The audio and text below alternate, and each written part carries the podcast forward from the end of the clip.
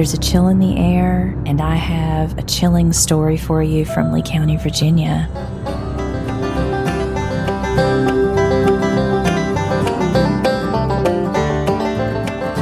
It's a story that I published many years ago about a little girl who grew up in the Depression era in Lee County, Virginia, where I'm from. Let me just say that if you have older people in your family or you have people willing to share stories with you, you should collect those stories. Stories are so important, particularly in our culture.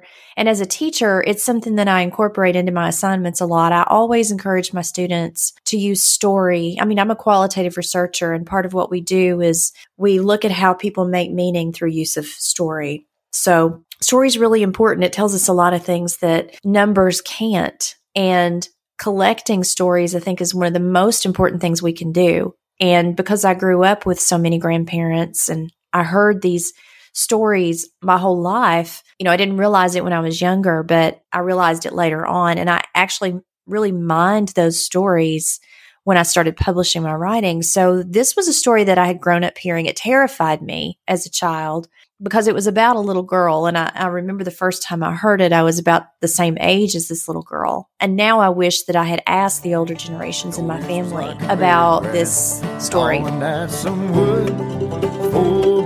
Miners held down the best they could. Little Bertha Sybert weighed only 60 pounds. But every night before she slept, she bounced plumb off the ground. And she cried when she tried to sleep.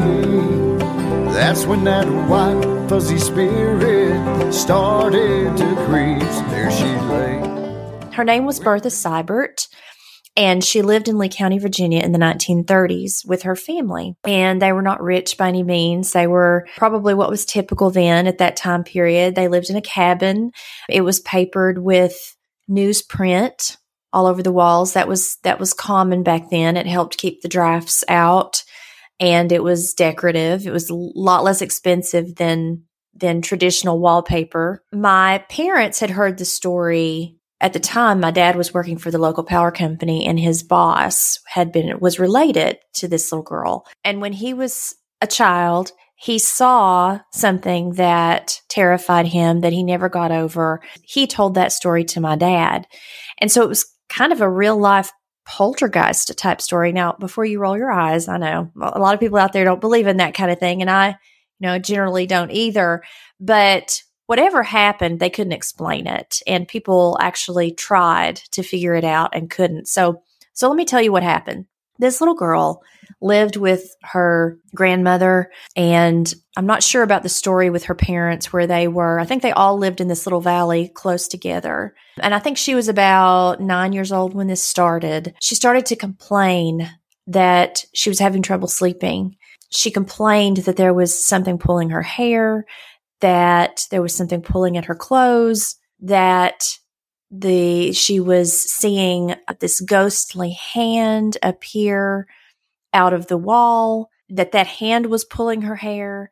And so naturally in an Appalachian area where people are pretty devoutly religious, they're not going to want a lot of people to hear about this because they don't want to be associated with anything ghostly or demonic or whatever. And so they sort of kept it quiet. Then something started to happen that got the attention of people in the area and beyond.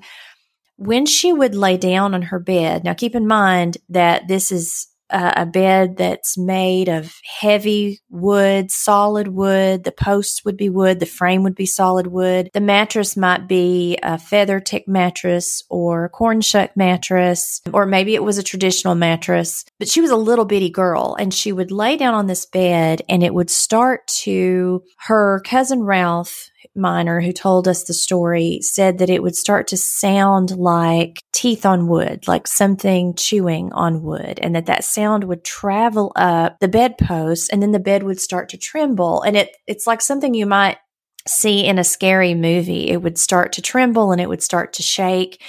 And then he said it would it would violently begin to shake, like literally bounce off the floor and back down again. And she would be laying there completely still, terrified, doing nothing to cause it, but that it would be violent. He said that he and his dad came down to the house at the urging of her grandmother and who said, You've got to come see this. I don't know what this is.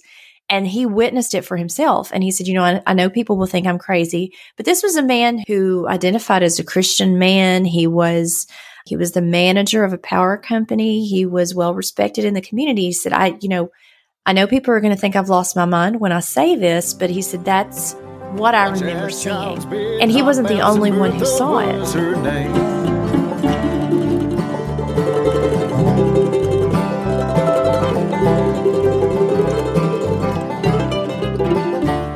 When word traveled out about this, it drew people into the community. And he said so many people came. She she was sort of like a sideshow. So many people came to witness this thing that happened to her. He said he remembered cars being parked all the way up and down the mountain on the side of the road, that people would have to park on the side of the road and walk up to see it. He said he remembered her father shoveling mud out of the cabin where it would be tracked in from people. And I, you know, I'm surprised that they allowed people to come in. That would be one of the questions that I would have is, you know, why would you allow people to come in and, and, and look at this little girl unless they were so desperate for someone to help explain what was happening because she was really miserable. He said she was crying, you know, she would come to school and it would be very clear on her face that she wasn't sleeping. She'd have these red eyes and that she would have been crying and that she was just exhausted. I'm sure it was terrifying for her. You can only imagine being that little and and I mean I can remember being that little and having these terrifying dreams and thoughts if I'd had if I'd seen a scary movie or or something like that and and being scared. So you can only imagine what that would do to a child mentally. Two college doctors came from Tennessee visit Bertha's family, writing down all they had seen. While they ate their dinner, the meat flew from their plates. The soup tureen turned over, and they noted that was strange as she cried when she tried to sleep. Two scientists from the University of Tennessee came and studied her. They looked under the bed, they looked in the attic, they examined her, they looked at everything that two scientifically minded people could possibly look at, and they came to no viable conclusion about what was causing it. Now, certainly, they're not going to entertain the idea of a ghost or some otherworldly spirit, they're going to look for something more logical than that. But they couldn't find it. All they could deduce was that she was maybe con- contracting the muscles in her legs and, and possibly causing it that way. But when Ralph would tell that part of the story, he would laugh about it because he said, you know, there's no way that she could cause the kind of violent bouncing that this bed caused. And so she got the name Bouncing Bertha. Watch that child's bed hop bouncing Bertha was her name.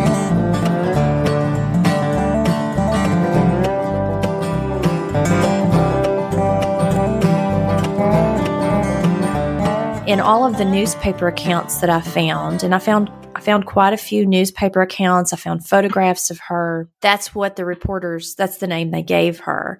There were, there are these illustrations that go with the newspapers of this little girl, you know, being thrown out of her bed, withered hands coming out of the wall. I mean, they illustrated based on the stories that she was telling. But they also took pictures of her. And so I have pictures, and I will actually share these on our podcast social media page so that you can see these for yourself. So look look in our news feed for that and our Instagram. They published these photographs of her and they actually state they had her sit on her bed and they had her just sort of look off into the distance. They had her family standing around her and they had these sorrowful, mournful looks on their faces. Like it was almost, you can just tell that the photographer's saying, now this is how I want you to look. They probably were freaked out, exhausted, you know, wanting it to be over. I don't think they made any money from it. I don't think they tried to make money from it. But a promoter, a man by the name of Virgil Wacks, and, and I got actually got a lot of the material for this story from his son who shared it. He um, actually recorded so much footage of our area and took so many pictures and actually collected so many stories that they have a collection of his work over at, uh, I believe, at ETSU. He actually, the story goes that he he did try to help the family by promoting this, um, and she actually was put on a stage at the county fair, I believe. She was, you know, with a bed, but they couldn't manufacture what was happening in her home. They couldn't make it happen again the way that, you know, it was happening in her home. She became so famous that she was in a theater in Jonesville one night trying to watch a movie and that people were staring at her instead of focusing on the movie. And so the theater manager stopped the movie and had her come up on stage and recite a poem, you know, to give people the satisfaction. You know, she was the star attraction instead of the movie. It wasn't something that the family wanted. They didn't want that kind of notoriety. This is according to Ralph. They were really simple mountain people who just wanted to live their lives and be left alone. Reporters blame the bed springs and attention seeking kid. Surely no apparition was to blame for what she did. The bouncing finally let up. Bertha lived her life, but the memories of her childhood always cut her like a knife when she cried as she tried to sleep. It happened That's and it reached a global scale in terms of how far the story went. There were news accounts from Great Britain about her. And so people like a really, you know, people like a good ghost story. And this is not the only story floating around the Appalachian region about a little girl being possessed by a poltergeist. I mean, I've heard other variations of this before, but Ralph was actually an eyewitness to it. And so when I published this in Blue Ridge Country, he was still living. And I, I think his story was really powerful for me for the reason that he was related to her. I mean, he showed me school pictures of them standing side by side. She was a really pretty little girl very happy at the time. This was before all of that started. It didn't last very long. I mean, it was a matter of months and then it ended as quickly as it began. Now, some of the other things that happened within that period of time that Ralph talked about, she sat on a chair and someone would play a banjo or a guitar and witness the chair wobbling around the room or, or, you know, and the faster that they played the musical instrument, the faster the chair would rock. There was an account of uh, someone hearing horses galloping around. I mean, there were no horses to be seen anywhere, but they heard horses galloping around the house three times and then the doors would fly open on their own. So it wasn't just the bed bouncing. There were other occurrences too. And, and, you know, by all accounts, it sounds like your traditional haunting story that you see in the movies. But it's interesting that no one really ever could explain it. And of course, when something like that happens in a small community, you can imagine you're going to have your faction of people who will call it a hoax. And you're going to have your people who believe that what's happening the way it's being told is happening. Again, there were eyewitnesses who said, you know, I saw it. It's not a hoax. I saw it happening and I can only imagine. And, that's another question that I think I would have if I was able to interview anyone who remembered this innocent. If, there's anyone out there listening to this podcast who knows any more about this story, I would love to hear from you. Please message us through um, Facebook or Instagram. We would love to hear more about what you know. But this is this is pretty much everything that I know. This and what was recorded in the newspaper accounts. She did grow up. She moved away. Ralph said, as far as he knows, she didn't ever speak about this anymore, as I imagine no one would want to. None of her family members wanted to talk to me about it. He reached out to several family members and no one wanted to talk about it. And he said that he felt like it might be, you know, such a painful memory for them. And he felt that they might be afraid that it would come back again. And, you know, they didn't want to be haunted again. They didn't want to see that happen again. And so the story ends there. It ends where it ended with her as a little girl because she grew up and she moved away and never spoke of, of it again. She died relatively young. She died in her 50s. It kind of faded away after that. I decided to write about it and retell the story for anybody that would listen because I still think it's just as scary as it was when I heard it for the first time. But now that I have a little girl who was the same age as Bertha and the same age I was when I first heard the story, I kind of think about her in a different way now. And I think how terrifying that event must have been and how awful it must have been to know that people were talking about them, that the community was probably divided between the people who believed it and the people who didn't, and to think that you were the cause of that, even though you were sort of helpless in that situation.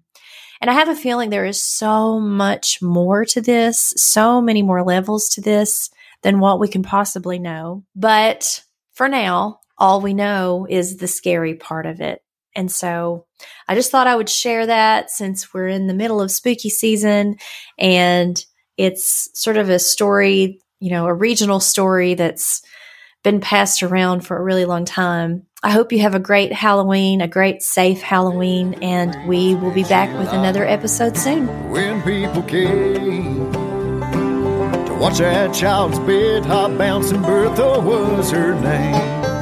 The music you're hearing is from a new CD project just released called Just Off the Wilderness Road Songs of the Cumberland Gap Region.